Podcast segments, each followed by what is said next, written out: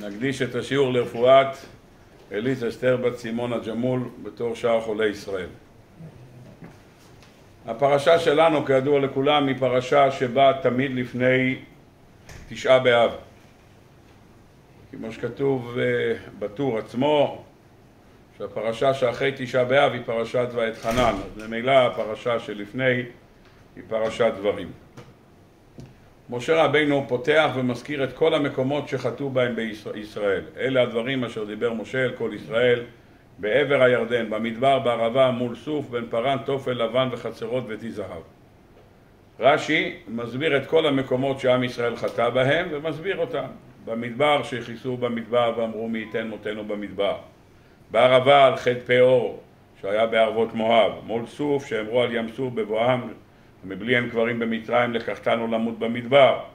בין פרן תופל בלבן, כותב רש"י, אמר רבי יוחנן, חזרנו על כל המקרא ולא מצאנו מקום ששמו תופל ולבן, אלא הוכיחה על שטפלו על המן, שהצבע שלו היה צבע לבן, כמו שכתוב בתורה, שהיה כזרע גד לבן וטעמו כתפחית בדבש, ואמרו נפשנו קצה בלחם לקוקל, וחוץ מזה מה שעשו במדבר פרן על ידי מרגלים.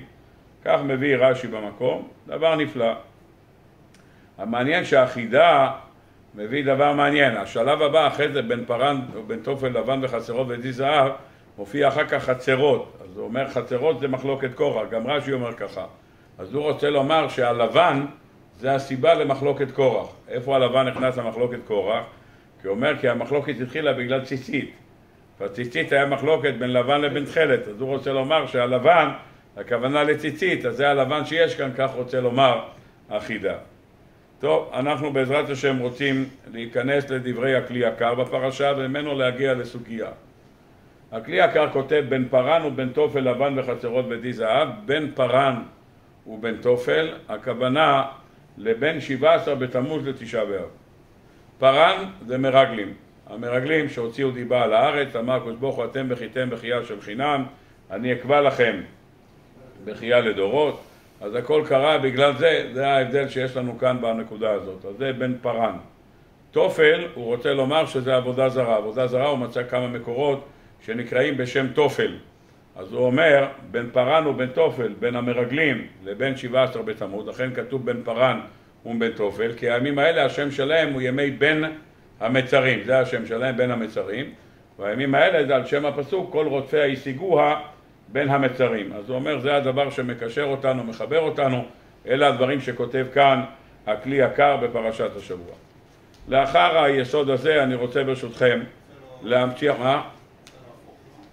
כן, זה, זה, זה לא, לא מפריע לו. יש כאן הרבה דברים שהם הפוכים. די זהב זה עגל, אז למה הוא אחרון? יש הרבה דברים שהם קודם. אז הסדר פה הוא לא לעיכוב. למרות שהחידה יש לו איזה הסבר. הוא רוצה לומר שאחרי חצרות מגיע די זהב. כתוב הפסוק בין פרן תופל לבן וחצרות ודי זהב. אז הוא אומר מה די זהב? העגל היה ראשון. אז הוא אומר אתה שם אותו אחרי חצרות? אז הוא אומר שרק אחרי חצרות הקדוש ברוך הוא ירביק את הכעס שלו על העגל. הוא אומר למה? כי משה רבנו לימד עליהם סנגוריה מה הוא אמר? ריבונו של עולם, אמרת, מה אמרת? אנוכי השם אלוקיך אשר הוציאך מארץ מצרים. דיברת איתי בלבד. אם היית מדבר לכל עם ישראל, אז הם שומעים אנוכי השם אלוקיכם אשר הוצאתי אתכם מארץ מצרים, למה אתה אומר רק אנוכי? סימן שדיברת רק עליי, אם דיברת רק עליי, אז מה אתה בא לעם ישראל בתלונות? בא קורח ואומר, בא קורח ואומר, כולנו שמענו מפי הגבורה, אז אתה אמרת שכולנו שמענו, אז ירד כל הסנגוריה של משה רבנו, אז הוא אומר עכשיו קפץ ודי זהב, ככה מסביר החידה בצווארי שלל, הוא מסביר אותו, בחדרי בטן אני חושב, באחד מהם הוא מסביר שזו הייתה התביעה, לכן זה בא הפוך. טוב אני ברשותכם רוצה להיכנס היום לסוגיה מעניינת מאוד, וזה קצת המשך למה שדיברנו בשבוע שעבר על המ"ב, מ"ב מסעות. אני רוצה קצת עוד מה שנקרא גרגירים מהמ"ב עוד מה שנקרא. אני שוב, אני לא מכיר מנהגים של כל העדות, אז אני לא יכול לומר, אני יכול לומר מה עושים האשכנזים וגם מה עושים חלק מהספרדים. אבל אני מתאר לעצמי שלא כולם עושים את זה ולכן אני לא יודע. כולנו תקווה שבעזרת השם יבוא משיח עד יום ראשון ולא יהיה צום ולא יהיה תענית ויוכלו לשטוף כלים ולשטוף רצפות ולא יהיה בעיות לאף אחד, שום דבר ובעזרת השם יוכלו להתקלח לכבוד החג והכל יהיה בסדר גמור. אבל אם חס וחלילה לא, אז אנחנו, מה שנקרא, נשב שוב לכונן על חורבן בית המקדש במוצאי שבת עם כל המשתעפים. ביום ראשון בבוקר בני עדות אשכנז לא מניחים תפילין. בתפילת שחרית לא מניחים תפילין. מתי מניחים? אחר הצהריים. גם הספרדי. הרב, אה, בואו, אנחנו נראה בערבון מוגבל. בכל אופן, האשכנזים כך נוהגים להניח תפילין אחר הצהריים. כך נוהגים האשכנזים, המקור של זה בית יוסף. שלא להניח תפילין בתשעה באב שחרית, ולא טלית, אלא להפשיט טלית קטן תחת הבגדים ולא ברכה. ובמנחה מניחים ציצית ותפילין ומברכים עליהם. כך מביא מרן הבית יוסף. הספרדים, יש חלק שמתפללים שחרית עם תפילין כרגיל. מכינים תפילין כרגיל. מי עושה את זה? אני לא יודע. ילקוט יוסף של מרן הרב עובדיה יוסף, כך כותב. כך הוא כותב. הרשש תיקן את זה. שמה? להניח בבוקר? טוב, מניחים תפילין בבוקר. אני אומר, הבית יוסף אומר לא, ובספר ילקוט יוסף אומר כן. מנהג ירושלים להניח תפילין כרגיל. שחרית כרגיל. יפה מאוד. אני אומר את זה בגלל שככה אני יודע, שראיתי שספרדים מניחים תפילין, זה היה נראה לי מוזר, אז אמרו לי שכך כתוב בילקוט יוסף, וכך הוא פוסק הרב עובדיה, וככה בנו ממשיך דרכו, כך מורה, לעשות ככה, להניח תפילין בבוקר. יפה מאוד. טוב, יש ספרדים, וזה מופיע בכף החיים, זה מופיע לא בכף החיים, סליחה, זה מופיע בבן איש חי. אומר הבן איש חי, שמניחים תפילין בבוקר בצנעה. בבית, מניחים תפילין, ואומרים התפילין שמע ישראל השם אלוקינו השם אחד, ומורידים אותו. זה מנהג של חלק מהספרדים. אני מביא לכם, המקור זה בן איש חי, פרשת דברים, שנה ראשונה. ביום תשעה באב יניח ציצין ותפילין רש"י ורבנותם בבוקר בביתו, ויקרא קריאת שמע בלבד, ואחר כך ילך לבית הכנסת. זהו. כך מביא הספר בן איש חי. החתם סופר גם נהג אותו דבר. הניח בצנעה וקרא קריאת שמע עם תפילין. והסיבה שהם עושים את זה, וגם אחרי צהריים הם הולכים, ואחרי צהריים מניחים רגיל, אבל בבוקר בצנעה קריאת שמע עם תפילין. והסיבה היא, וזה חידוש, מה? נכון. עוברת הגמרא מסכת ברכות, דף י"ד עמוד ב', שמי שמניח תפילין, מי שקורא קריאת שמע בלי תפילין, כאילו מעיד עדות שקר, כך אומרת הגמרא במסכת ברכות בדף י"ד עמוד ב', ולכן אומרת הגמרא, הרוצה, אמר רבי יוחנן, הרוצה שיקבל עליו עול מלכות שמיים שלמה, יפנה וייטול ידיו ויניח תפילין ויקרא שמע ויתפלל, וזו קבלת עול מלכות שמיים שלמה. אומרת הגמרא שם בי"ד עמוד ב', שמי שמניח קורא קריאת שמע ולא מניח תפילין, כאילו מעיד מעדות שקר בעצמו. אתה אומר, וקשרתם לאות על ידיך, ואין לך תפילין, אתה מעיד עדות שקר. אז לכן החתם סופר היה מניח בבית תפילין של ראש ושל יד, ואחרי שהוא הניח תפילין של ראש ושל יד, הוא אמר קריאת שמע, ואחרי שהוא גמר את הקריאת שמע, הלך לבית הכנסת, ובמנחה הניח את התפילין רגיל. אז אתה אומר גם בערבית, אה, ושתם על ידיך. אבל לילה לא זמן תפילין. נכון. אז זה לא זמן תפילין, ביום זה זמן תפילין. גם בשבת. אתה לא, זה לא השבת, לאו זמן תפילין. מדברים בזמן של התפילין, זה מעיד עדות שקר. אז לכן, בזמן של התפילין צריך להניח, אתה מניח אותו. טוב, עד כאן הדברים. אה? למה רבנו תם, הרב אני מקריא לכבודו בן איש חי, זה לא שלי, זה של בן איש חי. הריני מקריא, אומר בן איש חי, יניח ציצית ותפילין רש"י ורבנו תם בבוקר בביתו. למה רבנו תם? אינני יודע, כך כותב בן איש חי. נתתי לך תיבת דואר עם כתב כתובת. בן איש חי, שנה ראשונה, פרשת דברים. יופי. אני, עד כאן דברים שכל אחד יעשה את זה מנהגו, אני לא יודע. אנחנו אשכנזים מניחים אחר הצהריים כשיטת הבית יוסף. הספרדים מניחים בבוקר, בבית כנסת רגיל, כך ראיתי בילקוט יוסף, ככה הוא מביא. אחרים מניחים תפילין בבוקר בצנעה, ואחר כך אחרי צהריים מניחים בגלוי. כל אחד ואחד בשיטה שלו. עד כאן הכל נחמד והכל בסדר. השיטה המחודשת היא שיטת הרמב"ם. והתימנים, גם הם מניחים אחר הצהריים. לא מניחים בבוקר בצנעה, מניחים אחר הצהריים. הרמב"ם הוא שיטה מחודשת. שויאל, אה? רמב"ם, הלכות העניות, ומקצת החכמים נוהגים שלא להניח תפילין אלא בראש, אלא ביד. הכוונה שמה? לא להניח תפילין של ראש בתשעה באב. לא בבוקר, לא אחרי צהריים. מניחים רק של יד. מה? לא. לא, לא, שאלתי שתי תימנים, גם בלדים, גם שמים, שאלתי היום. אמרו לי לא, מניחים תפילין רגיל. ואולי, בגלל זה הרמב"ם כתב, הוא מקצת החכמים. זה לא, זה לא כולם. א' כל צריך שיהיה חכם בשביל זה. זה דבר אחד. ומי שלא חכם אין לו מה לעשות. ודבר שני אומר הרמב"ם, יש רק קצת חכמים. אין הרבה מהסוג הזה. אז אומר, הם, אומר הרמב"ם, מניחים רק של יד בלי של ראש. טוב, וזה כמובן דבר שהוא פלא. דבר שהוא פלא. נו, המפרשים כולם מנסים להבין מה מונח כאן.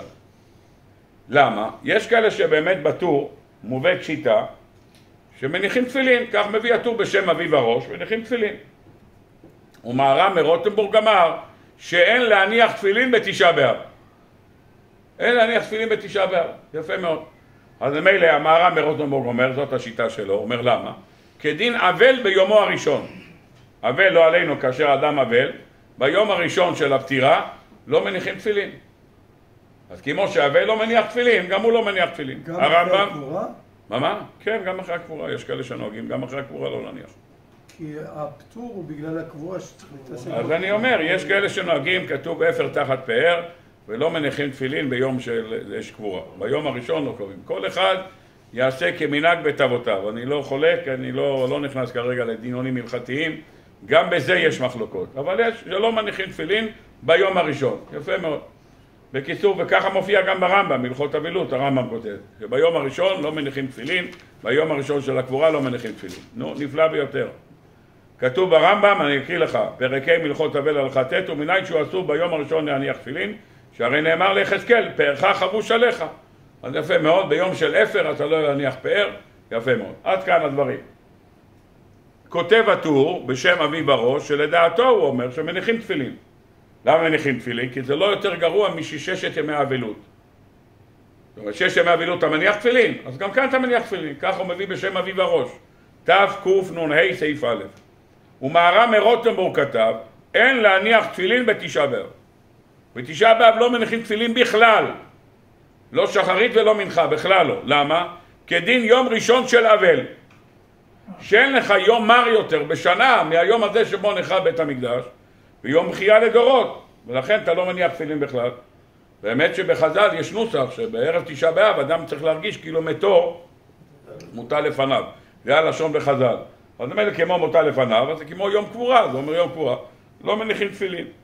נפלא ביותר. אנחנו נוהגים להניח תפילין, רק בבוקר לא. כך פותק מרן הבית יוסף, הרמה לא, לא מעיר עליו, לא משיג עליו, ואנחנו הולכים כשיטה הזאת. אומר שם המשנה ברורה במקום, בשם הגון בווילנה, שגם הקדוש ברוך הוא ביום חורבן הבית הוריד את הטלית והוריד את התפילין שלו. כך הוא מביא בשם המדרש. הוריד את הטלית, כתוב ביצה אמרתו, הקדוש ברוך הוא יש לו טלית, במדרש כתוב שיש לו בגד שנקרא בשם עז, והוא קרא אותו בזמן חורבן בית המקדש, כך כתוב, לקדוש ברוך הוא יש תפילין, כמו שכתוב בחז"ל הקדושים, יש קדוש ברוך הוא מניח תפילין, וכתוב בפסוק, השליך משמיים ארץ תפארת ישראל. הקדוש ברוך הוא הוריד מעצמו את התפילין, אם הוא הסיר את התפילין והסיר את הציצית, אז גם אנחנו בבוקר לא עושים. מה קורה אחרי צהריים? אומר המשנה ברורה, או במנחה, שאז הציתו אש בבית המקדש, ותם עוונך, כי הקדוש ברוך הוא כבר שפך את זעמו על עצים ואבנים, באותו רגע שהוא שפך את זעמו על עצים ואבנים, אז ממילא נגמר הכעס, ותם עוונך, בזה נגמר כבר העוון, כי הקדוש ברוך הוא העניש אותם בחורבן הבית.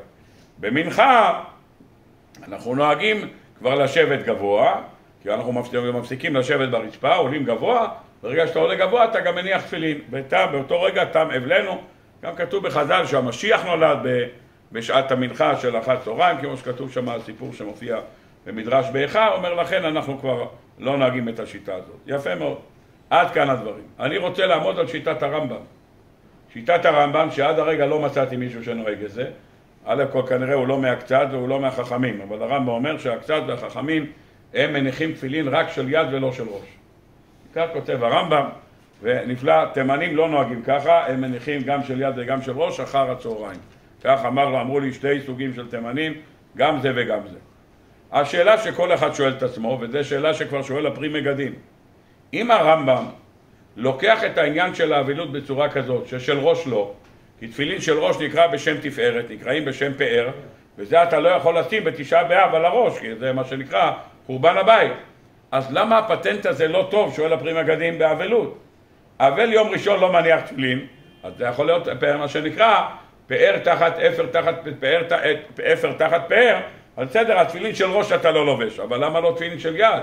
תפילין של יד שגם האבל ילבש. אתה רואה? לא, האבל לא לובש תפילין של יד, של יד הוא לא לובש, אם הוא לא לובש תפילין של יד, של ראש, אז זה לא של יוש, לא של ראש ולא של יד, אז למה הוא לא נותן את הפתרון הזה של הרמב"ם? כך הוא שואל. וחוץ מזה תשאל אותי, מה יצא לך מזה שהוא, שהוא מניח תפילין של יד? אנחנו צריכים לדעת ששל יד ושל ראש זה שתי מצוות שונות. זה לא כמו בארבעת המינים, שיש לך ארבעת המינים ביחד. אם אין לך ארבעת המינים, אין לך טעם לקחת את רוב. אתה צריך לקחת ארבעת המינים ביחד. בתפילין של יד היא מצווה בפני עצמה, ושל ראש היא מצווה בפני עצמה. לכל אחד יש מצווה בפני עצמה. כמו שאתה לא לובש בגד של שלוש כנפות, למרות שיש לך שלוש ציציות ואחת אין לך, אתה לא לובש אותה. למה? כי צריך ציצית על ארבע כנפות. אז זה לא ארבע מצוות של כל כנף, זה מצווה אחת שאתה שם ציצית על ארבע כנפות. בתפילין, הרמב"ם בספר המצוות מונה תפילין של ראש בפני עצמו ותפילין של יד בפני עצמו. כאן אומר מצווה של קשרתם לאות על ידיך, כאן מצווה של את התלוות בעיניך, זה שתי מצוות שונות. אז של ראש אתה לא מניח, אומר הרמב"ם, ושל יד אתה כן מניח.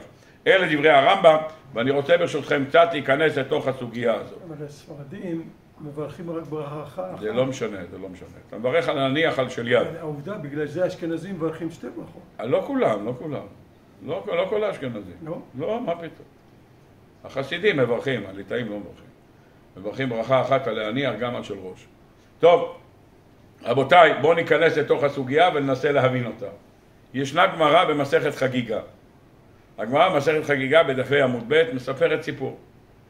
הסיפור הזה מספר כך: הגיע רבי יהושע בן חנניה לקיסר. אתה יודע שרבי יהושע בן חנניה היה חכימא דיהודאי, היה אדם חכם מאוד, וכל מקום שהיו צריכים להתווכח עם המינים והכופרים, הזמינו אותו. הוא היה זה שהיה בא ומנהל ויכוחים. רבי יהושע בן חנניה משבח, משבח אותו רבי יוחנן בן זכאי בפרקי אבות בפרק ב', אומר אשרי יולדתו. זה האימא שלו, כל הקרדיט לאדם הזה זה אימא שלו. מה כותב שם רבנו עובדיה ברטנורה? שאימא שלו הלכה, הביאה אותו מיד אחרי הלידה, הביאה אותו לבית המדרש, שהאוזניים שלו ישמעו דברי תורה, ולא שרק היא הביאה אותו. להביא וללכת הביתה זה לא חוכמה, חוכמה להישאר איתו שם. יש בני אדם שמשאירים אותו שם, אז אני אחזור עוד שלוש שעות, נראה אם יצעק, בעזרת השם הבחורים כבר הכניסו לו מוצץ, זה לא חוכמה. החוכמה לשבת לידו כל המשעות האלה ולהעניק אותו, לטפל בו, יפה מאוד, אשרי יולדתו. רבי יהושע בן חנניה הזה בא לקיסר, ואחד לקיסר היה אצלו צדוקי. צדוקי, אחד מהמינים והכופרים. איך שהוא נכנס, אז רק אותו צדוקי הסתיר את פניו עם שתי הידיים. הוא כיסה את פניו, עשה כיסוי פנים כזה. הרב ישוע בחנה ראה אותו, עשה לו ככה עם היד. ככה עם היד. טוב. הקיסר רואה שהם מדברים ביניהם, זה עושה ככה, הוא עושה ככה, אז הוא לא הבין מה, מה הקטע. דרך אגב, אצל הקיסר היו מדברים כל הזמן ברמזים. שאל אותו מה הקטע? אז הוא אומר לו, אמר לו בשם חנניה, הוא אמר שהקדוש ברוך הוא מסתיר את פניו מאיתנו, שנאמר ואנוכי אסתר אסתיר פניי, הוא מסתיר את פניו מאיתנו. אמרתי לו שזה לא נכון, עדיין ידו נטויה עלינו, למרות שזה הוא משגיח מן החלונות, מצית מן החרקים, אל תדאג, קדוש ברוך הוא, למרות שיש אסתרפונים, אבל אין לך מה לדאוג, הכל בסדר גמור, זה בשליטה. טוב מאוד, שולח הקיסר, קורא לצדוקי הזה, אומר, תגיד, מה... מה אמר לך, מה אמרת לרבי שיעה בן חנניה? אמרתי לו שהקדוש ברוך הוא מסתיר את פניו מעם ישראל. ומה הוא ענה לך? הוא אומר, לא הבנתי. לא הבנתי באמת מה, חשבתי הוא מצדיע לי, לא הבנתי מה הוא עושה ככה, לא, לא הבנתי מה הקטע, אומר, איך אתה לא מבין מה מדברים איתך? אתה לא מבין מה מדברים איתך? הלכתי, בבקשה, אבקו וקטלו, אומר, מוציא אותו החוצה, והקיסר ציווה לשים אותו על העץ. נו, ברוך השם, עד כאן הדברים. רבותיי, חז"ל הקדושים לא מביאים סיפורים סתם. סיפור שאין מה ללמוד ממנו, זה, זה נקרא בספרות במדע בדיוני. ספרות שהתורה מביאה, הגמרא מביאה סיפור, זה סיפור שנועד ללמד אותנו משהו לדורות. ואני רוצה ללמוד את הסיפור הזה כפי שמבאר אותו המשך חוכמה בפרשת שמות. הוא מבאר אותו ואני רוצה ברשותכם להיכנס לתוך הסוגיה הזאת. כדי להיכנס לתוך הסוגיה הזאת צריכים בבקשה לפתוח נושא. את הנושא הזה בעזרת השם נראה כמה נספיק בו כי הוא נושא רחב והזמן שלנו מצומצם. יש ספר שנקרא בשם זרע ברך. זרע ברך זה ספר מאוד אהוב עליי, מאוד מאוד אפילו. נקרא זרע ברך, המחבר שלו רבו ברוך ברכיה שפירא, זה שמו בישראל, תלמידו של מגלי עמוקות, זה ספר שצריך מה שנקרא קצת להפעיל את המוח, זה לא בדור שלנו, הכל עם נקודות וציורים.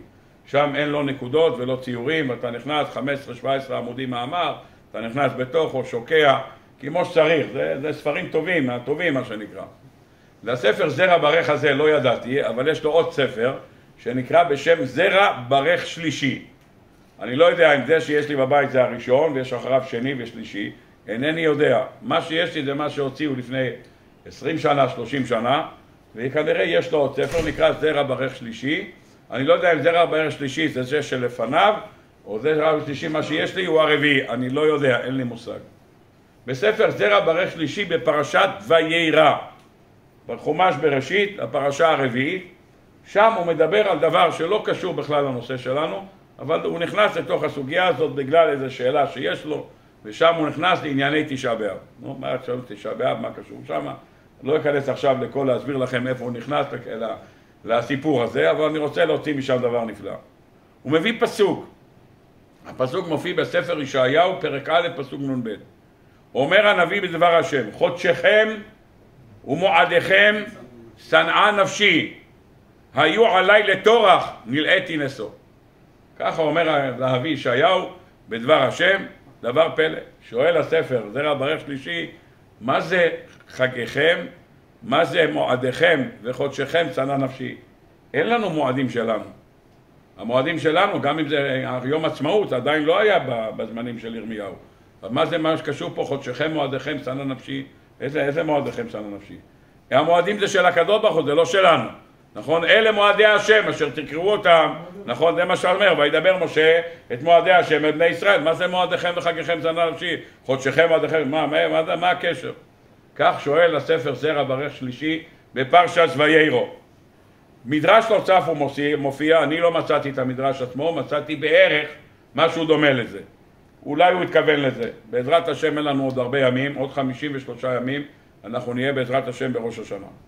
בראש השנה אנחנו אומרים תקעו בחודש שופר בכסר ליום חגנו כי חוק לישראל הוא משפט לאלוקי יעקב, יפה מאוד.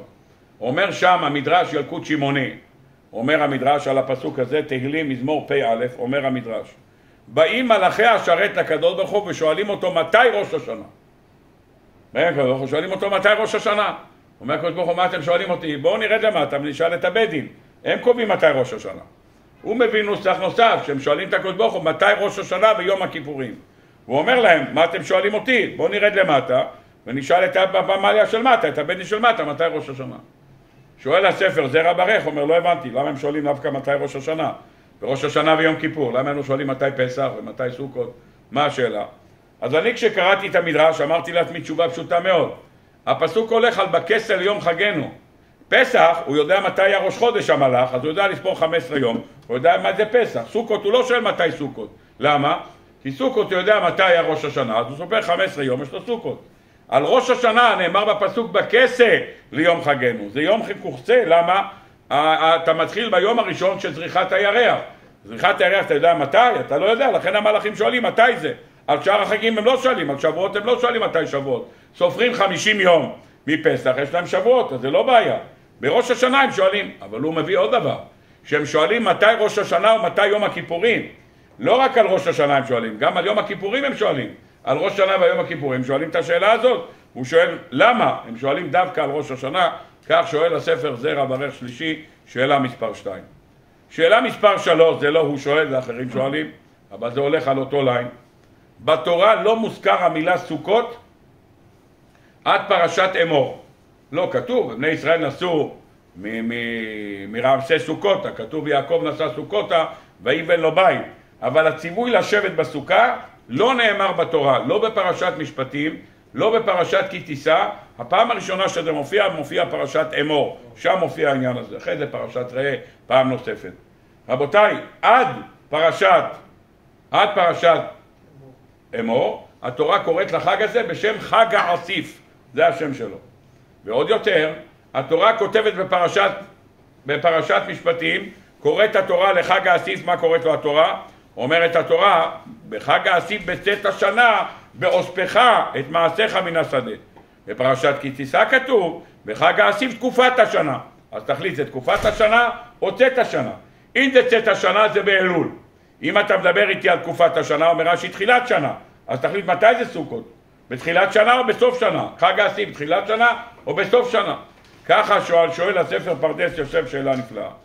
אני רוצה לעמוד על שאלה נוספת ששואל הספר זרע ברך שלישי, כתוב בפסוק זה היום עשה השם נגילה ונשמחה בו. הוא מביא מדרש שלא מצאתי אותו, אבל הוא מביא מדרש, אולי זה בשכונת לא בתהילים, לא בדקתי, הוא אומר, כתוב, מה זה נגילה ונשמחה, באיזה יום הקדוש ברוך הוא שמח? שמיני עצרת. שמיני עצרת זה היום שהקדוש ברוך הוא אומר נגילה ונשמחה בו. והשאלה למה הוא שמח בו ולא בחג הסוכות ושמחת בחגיך והיית אך שמח? לא. שמיני עצרת זה רגל בפני עצמו, זה שהחיינו בפני עצמו, רגל בפני עצמו, זה הכל בפני עצמו. אז למה נגילה ונשמחה בו? זה דווקא ב... דווקא בשמחת תורה. מה יש כאן נגילה ושמחה בו יותר מאשר כל השנה כולה. טוב, אלה הדברים, מה שנקרא, ליקטנו בקצרה מסביב לעניין הזה, ואני רוצה ברשותכם לבאר את הדברים. ישנו מדרש שמופיע בילקוט שמעוני פרשת פנחס או תשפ"ב, נתתי לכם כתובת עם תיבת דואר. ילקוט שמעוני תשפ"ב, קל לזכור כי זו השנה שלנו, אז קל לזכור את, ה, את הכתובת. אמר, אומר המדרש, ביקש הקדוש ברוך הוא ליתן בכל חודש וחודש מחודשי הקיץ מועד. התוכנית המקורית של הקדוש ברוך הוא, מניסן עד תשרי כל חודש יהיה חג. זו התוכנית המקורית של הקדוש ברוך הוא. בחורף אין שום חג מדאורייתא. מחשוון עד ניסן אין שום חג. חמישה חודשים בלי חגים. הקדוש ברוך הוא לא רצה חגים בחורף. הוא רצה חגים בקיץ. זה מה שהוא רצה. בקיץ חגים שבעה חודשים. למעשה רבנן תקנו לנו שתי חגים, חנוכה ופורים. קיבלנו שני חגים בסייעתא דשמיא. שיש לנו גם חנוכה בכסלו טבת ויש לנו גם פורים, יש לנו בחודש אדם. זה קיבלנו מתנה מדי רבנן. מדאורייתא לא קיבלנו מועדים. לגויים דרך אגב, כל החגים שלהם בחורף. מי שעקב, החגים שלהם זה בחורף. שם החגים, לא רוצה להזכיר את השמות של החגים שלהם, אבל הם יושבים בדצמבר, בינואר, אלה שם החגים שלהם, שם החגאות שלהם, שם הם חוגגים. טוב? עד כאן הדברים. מה הקדוש ברוך הוא רצה? בניסן פסח, באייר פסח שני, בסיוון שבועות, בתמוז יום הזיכרון, מה שאנחנו מכנים ראש השנה, באב יום הכיפורים, באלול סוכות ובתשרי שמיני עצרת. זאת הייתה התוכנית המקורית של הקדוש ברוך הוא בששת ימי בראשית. אומר המדרש, כיוון שחטאו ישראל בעגל, נדחו כל המאדים, נדחו כל המאדים למה? לתשרי. אז באלף בתשרי ראש השנה, יום הזיכרון, בי' יום הכיפורים, בט"ו סוכות, והתאריך היחידי שנשאר במקומו, מהו?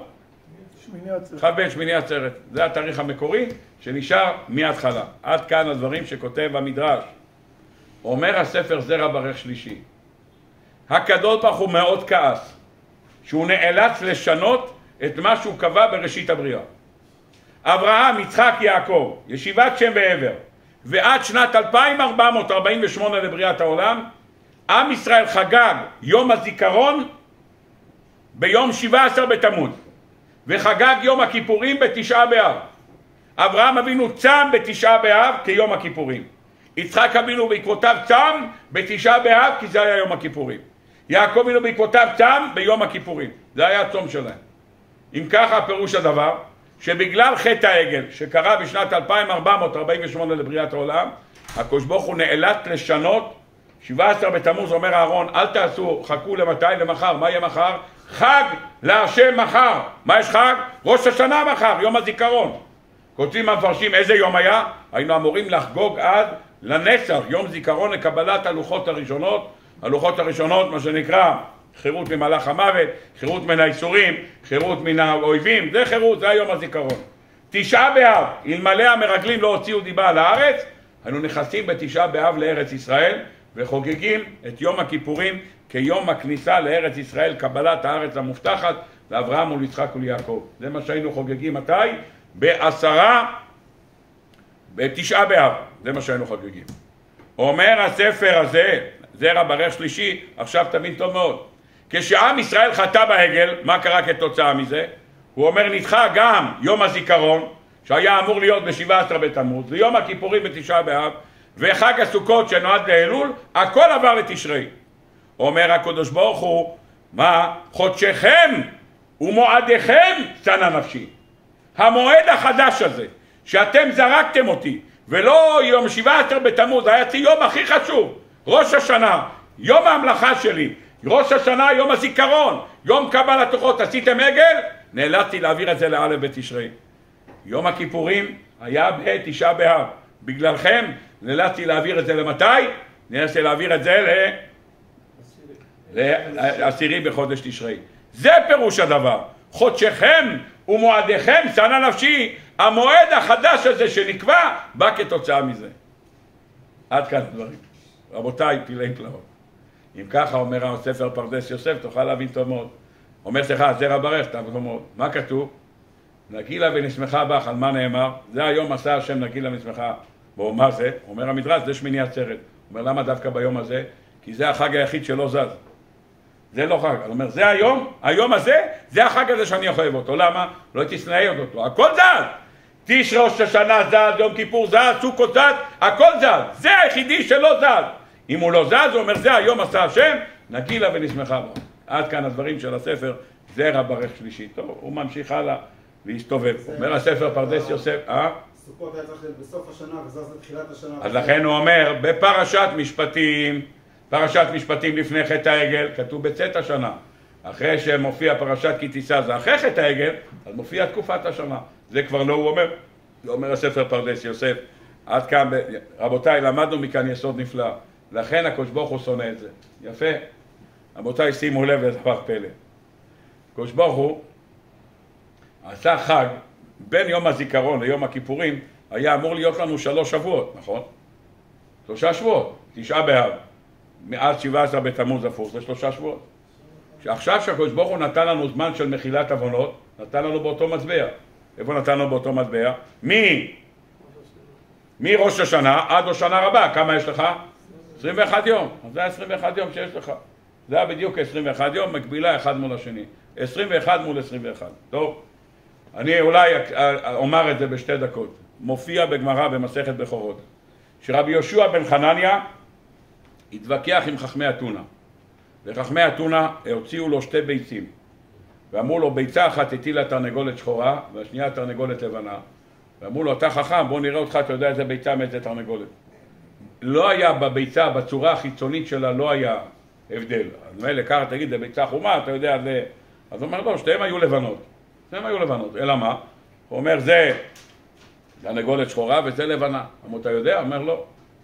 מה הוא עשה? והוא לא אמר להם לא. הלך, הביא שתי חפיסות גבינה, ואמר, אחת נחלבה מעז שחורה ואחת מעז לבנה. אם אתם תדעו איזה גבינה מאיזה עז, אני אגיד לכם איזה ביצה מאיזה תרנגולת.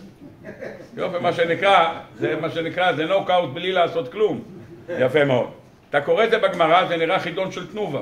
זה מוציא לו ביצים, או מוציא לו גבינות. אתה שואל את עצמך, מה זה, זה, זה גמרא? זה מה, מה זה הסיפור פה? מה, זה מוציא לו ביצים, או מוציא לו גבינות? מה חסר רק ירקות, מה שחסר, הכל מסודר. מה, מה, מה זה פה? אומר המהרש"א במקום, הם הוציאו לו ביצה בגלל סיבה פשוטה. כי הגמרא במסכת בכורות דף ח עמוד א' אומרת שתרנגולת מהרגע שהיא מתעברת עד הרגע שיוצא אפרוח 21 יום. כך כתוב. אתמול מישהו אמר לי, אני לא, לא כל כך מתמצא, אמר לי את זה חקלאי, שהיום במדגרות, במדגרות, היום לוקחים ביצים, מכניסים למדגרות. המדגרות, גם זה נמצא בתוכו 21 יום. כך הוא אמר לי, זה נמצא 21 יום במדגרות. אני, אני חשבתי שזה שאומר כמו, כמו מיקרוגל. על הסיר זה רבע שעה, ושם אתה שם איזה שלוש שעות ויוצא אפרוחים. אמר לא. הוא אומר, אין אפשרות, אין אפשרות לזרז את זה.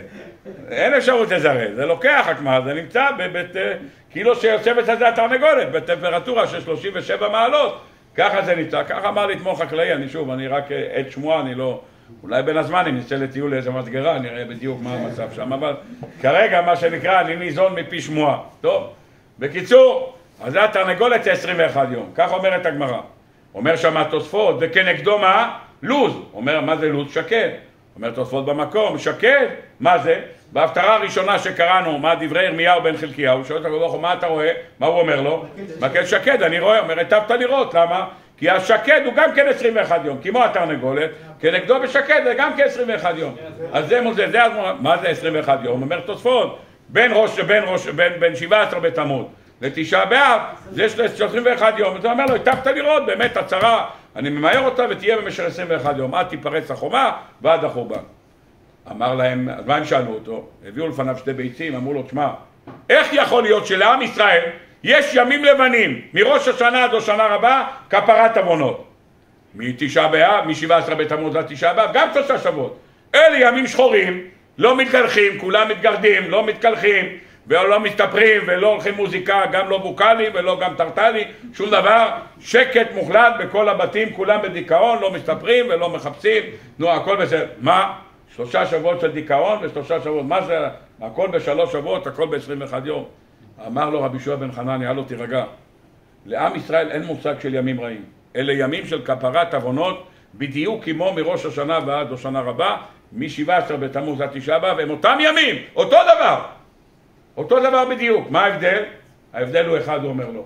רק ההבדל הוא בצורת העבודה.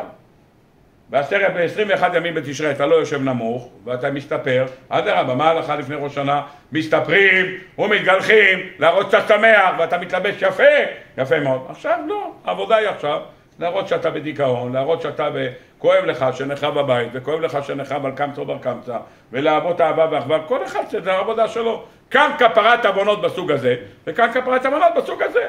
למה הוא הביא לו דווקא שתי גבינות מעז? כי בראש ביום הכיפורים העבודה של הכהן הגדול היא בשתי עיזים, אחד להשם ושניהם אותו משקל, שניהם צריכים להיות שווים במראה, שווים בקומה, שווים בדמים, יפה מאוד, זה 21 מול 21. רבותיי, אלה הדברים אני רוצה להביא לכם. כמה זה 21 ועוד 21? אתם לא למדתם ליבה, אבל כמה זה 21 ועוד 21? אה? מ"ב. 42, יפה מאוד. למדתם? 21 מול 21 כמה זה? 42, יופי. אז התחלנו. עכשיו אפשר להתחיל, שימו לב לאיפה זה הולך. כותב הרמב"ם בהלכות תפילין, תהיה זהיר מאוד בתפילין. למה תהיה זהיר מאוד בתפילין? כמה שמות יש בציץ? ציץ. כהן גדול, ציץ, אתם לא ראיתם כהן גדול, תמונה. כמה שמות יש שם? קודש להשם. יפה מאוד. כן שורה אחת, לא שורה אחת, למעלה, למטה, כל הדעות בגמרא, יומה. יפה מאוד. קודש השם. כמה שמות יש בתפילין? שואל הרמב"ם. רמב"ם בהלכות תפילין, כמה שמות? אתה... גם בשבת פותח את ידיך ממשיכים לנשק. כמה יש לך? נו, כמה שמות יש לך שם? אה? לא ספרתם. היינו בלימודי ליבה. הייתם בליבה. אה, כמה? בשתי התפילין ביחד. 21 בכל בית! 21 ועוד 21 כמה זה? יפה מאוד. בתפילין יש מ"ב. כתוב בגמרא במסכת קידושין, אומרת הגמרא. מי שיודע שמ"ב, אומרת הגמרא, צריך להיות צנוע וענוותן, רשימה שלמה שהגמרא מביאה מה צריך להיות איתו. על הדרך, אומרת הגמרא, אני אקריא לכם. עומר רב יהודה אמר רב, שם במ"ב אותיות אין מוסרים אותו, אלא מי שצנוע וענה ועומד בחצי ימיו צריך לעבור 35 שנה מינימום, ואינו כועס ואינו משתכר, ואינו מאמין על מידותיו, הוא ותרן, וכל היודו והזהיר בו והמשמרו בטהרה אהוב למעלה ונחמד למטה ואימתו מוטלת על הבריות מי שרואה אותו מפחד ממנו. זה שם מ"ב זאת אומרת אדם יש לו מה שנקרא כזה מין עוצמה יש לו בידיים שאתה יודע שם מ"ב אדם שרואה אותו מקבל ממנו פחד. פחד כך כותבת הגמרא קידושין דף ע"א רבותיי אומרת הגמרא אדם שמניח תפילין מה קורה לו? וראו כל עמי הארץ כי שם השם נקרא עליך ויראו ממך. ממה מפחד? אומרת הגמרא, אדם שיש לו תפילין על הראש, מי שרואה אותו, מה מקבל פחד? נכון? כל מה כתוב בגמרא? דרך אגב צריך להיות זהיר. הגמרא אומרת כל מי שיש לו תפילין בזרועו ותפילין בראשו. אה? אתה מפרשים מה זה תפילין בראשו? תפילין על הראש יש לכולם. התפילין צריך להיות בתוכו. זה שנכנס בראש צריך להשפיע. התפילין שאתה מניח על היד צריך להשפיע על הלב, ומה שאתה מניח על הראש צריך להשפיע על הראש, יפה מאוד. זה תפילין בראשו, זה מה שיש לנו. רבותיי, אדם שיש לו תפילין בראש, אומרת התורה, וראו כל עמי הארץ, כי שם השם נקרא עליך, וממה מפחדים? משם השם שנמצא שם, יפה מאוד. איפה נמצא שם השם? יש לך 21 ו-21, 42. רבותיי, כותב המשך חוכמה. בפרשת שמות, הקדוש ברוך הוא נגלה למשה רבינו בסנה, נכון? שהקדוש ברוך הוא נגלה אליו בסנה, ויאמר משה אל האלוהים, הנה אנוכי בא אל בני ישראל ואמרתי עליהם, אלוהי אבותיכם שלחני עליכם, ואמרו לי מה שמו, מה אומר עליהם? ויאמר אלוהים אל משה, אהיה אשר אהיה, ויאמר כה תאמר לבני ישראל, אהיה שלחני עליכם. מה זה אהיה אשר אהיה? אומר, אומר המשך חוכמה, אהכה 21, ועוד אהכה עוד 21, הקדוש ברוך הוא גילה למשה רבינו שם מבית. למה? כי הוא ענוותן, הוא בחצי ימיו, ולכן כדי שיהיה יראתו מוטלת על פניו, הוא גילה לו שם בן בית. אז משה רבנו שאל, ומה אני אגיד לבני ישראל? ויאמר כה תאמר לבני ישראל, אהכה שכני עליכם. אל תגיד להם את השם השלם, תגיד להם מה? חצי. שואל המשך חוכמה פרשה שמויס, למה חצי? אמר אהכה אשר אהכה, זה מסמל את מידת הגבורה, יש פחד. אז אומר, ההנהגה של הקדוש ברוך הוא, שרואים הסתר פנים, אי אפשר להגיד אהכה אשר אהכה, כי יש הסתר פנים. מתי אתה אומר את השם הזה? כשיש גילוי. יש גילוי, רואים את הקדוש ברוך הוא, שם יש את השם הזה. איפה מצאנו את זה? בואו ניקח דוגמה. קריאת ים סוף למשל. כתוב בקריאת ים סוף שלוש פעמים את המילה יד. וירא ישראל את היד הגדולה, כי ביד חזקה הוציאך השם ממצרים, ובני ישראל יוצאים ביד רמה. כותב הארי הקדוש שלוש פעמים יד. כמה זה? 42. אז כמו שאמר, בקריאת ים סוף, ראית את היד הגדולה. כולם ראו, הים נקרא, מצרים טובים, זה כאש, זה עופרת, שם יש שמן בית. אבל יציאת מצרים שפרעה לוקח ילדים ושם אותם בקירות, אתה רואה, יש לך הסתר פנים. יש הסתר פנים, אל תגיד להם שם שלם. תגיד להם רק אהקש לך אני עליכם. אל תגיד להם את השם השלם, כי עכשיו אני לא, עכשיו זה יהיה הסתר פנים. בעזרת השם עוד שנה, בעזרת השם קריאת ים סוף, שם אני אראה להם את השם בתפארתו. יפה מאוד. עד כאן הדברים. אומר המשך חוכמה, בא צדוקי! ואומר לו, הקדוש ברוך הוא מסתיר פנים! הקדוש ברוך הוא לא איתכם! אומר לו אבישע בן חנניה, גם כשהוא לא איתנו, השם של א' ה' י' ה' נמצא.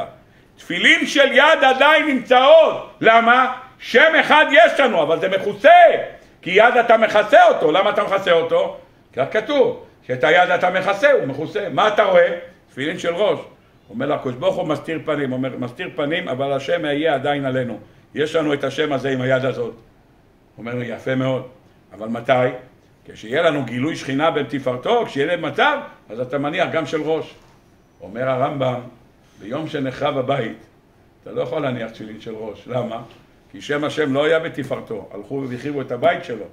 אומר הרמב"ם, אם אתה חכם, ואתה יודע איך עובד המנוע, אל תלבש תפילין של ראש. תפילין של ראש, הוא אומר, זה שם שלם של מ"ב, אתה לא יכול ללבוש את זה. לכן אומר הרמב"ם, מקצת החכמים, אלה שיודעים קצת להבין בעניין הזה, הם יודעים שלא מניחים של ראש, מניחים רק של יד. ולכן הרמב"ם אומר שאין הרבה שמבינים את הפרויקט הזה, לכן הוא אומר תניחו תפילין, הכל בסדר גמור.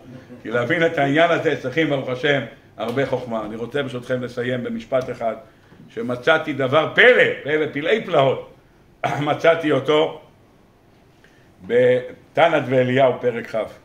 שואל התנת ואליהו, מפני מה זכה כורש לבנות את בית המקדש השני? למה זכה כורש? אומר המדרש, מפני שנאנח בזמן חורבן בית ראשון. כורש הגוי שמע שנחרב הבית, הוא נאנח, אתם יודעים מה זה נאנח? אה? בכה. מה זה? לא בכה, לא כתוב, כתוב נאנח. נאנח עשה, אה, זה נאנח, כמו שאנחנו עושים טרואו. זה הוא עשה, הוא עשה אחד רק, נאנח. זהו, זכה לבנות את הבית השני. חופץ חיים אסף כינוס רבנים שנתיים לפני מותו. כל הרבנים באו. אמר להם החופץ חיים, הנחה אחת של כורש. קרח, בן כמה הוא היה? אומר החופץ חיים הוא היה ילד. מה יש לו להניח על בית המקדש? בטח הראו לו את התמונה, וזו הייתה תמונה מאוד יפה, ואמרו לו שזה יכרע, אייה, אתה ככה? על מה הוא נאנח? הוא מבין שזה מקום השראת השכינה, הוא מבין שהמקום הזה היה בו עשרה ניסים, הוא מבין שהקדוש ברוך הוא היה שם, מה? ראה תמונה יפה, תאר לך אייפל נפל, להבדיל בין הקודש ובין החול. אתה רואה אייפל נפל, אומר איי איי איי איי אייפל נפל, נכון? נפל, היה לה אנטנה ארוכה ואנשים עלו למעלה, או היאנקל הזה שעומד בניו יורק עם, ה... עם האנטנה הזאת נפל, נו? אז ברוך השם, איי איי איי נפל האנטנה, אה? היית עושה חגיגה. הוא מה ראה תמונה, יופי, עשתה מזה חגיגה. זכה לבנות את בית המקדש, אמר חופץ חיים. אם אנחנו ניתן באמת הנחה אחת, אבל לא הנחה כי אתה מתיישב נמוך, ואיי, כואב לך הגב. אני מדבר איי אמיתי על חורבן בית המקדש. אם ככה נעשה כמו שאומרים, האי הזה יהיה כמו שנאמר, כמו שכורש, כורש על מה בכה? על מה הוא בכה? אחד לבכות אותו על זה שנחרב, שנחרב הבית היפה, או שלאבא שלו היה חנות קיוסק שמכר שם שתייה, ואנשים יבואו יפסיקו לקנות כי נחרב הבית. מקסימום, זה מה שיכול להיות. אם הוא ככה נאנח, אם אנחנו ניתן הנחה אחת לכבודו של הקדוש ברוך הוא, ודאי שהקדוש ברוך הוא ייתן לנו את הזכות לראות בעיני בשר, ושוב השם ציון במהרה ובימינו אמן. וחנה ונקש אומר רצה הקדוש ברוך הוא דקות ישראל וקרב להם תורה מצוות, שנאמר, אדוני חופץ למען צדקו ידי תורה וידיר.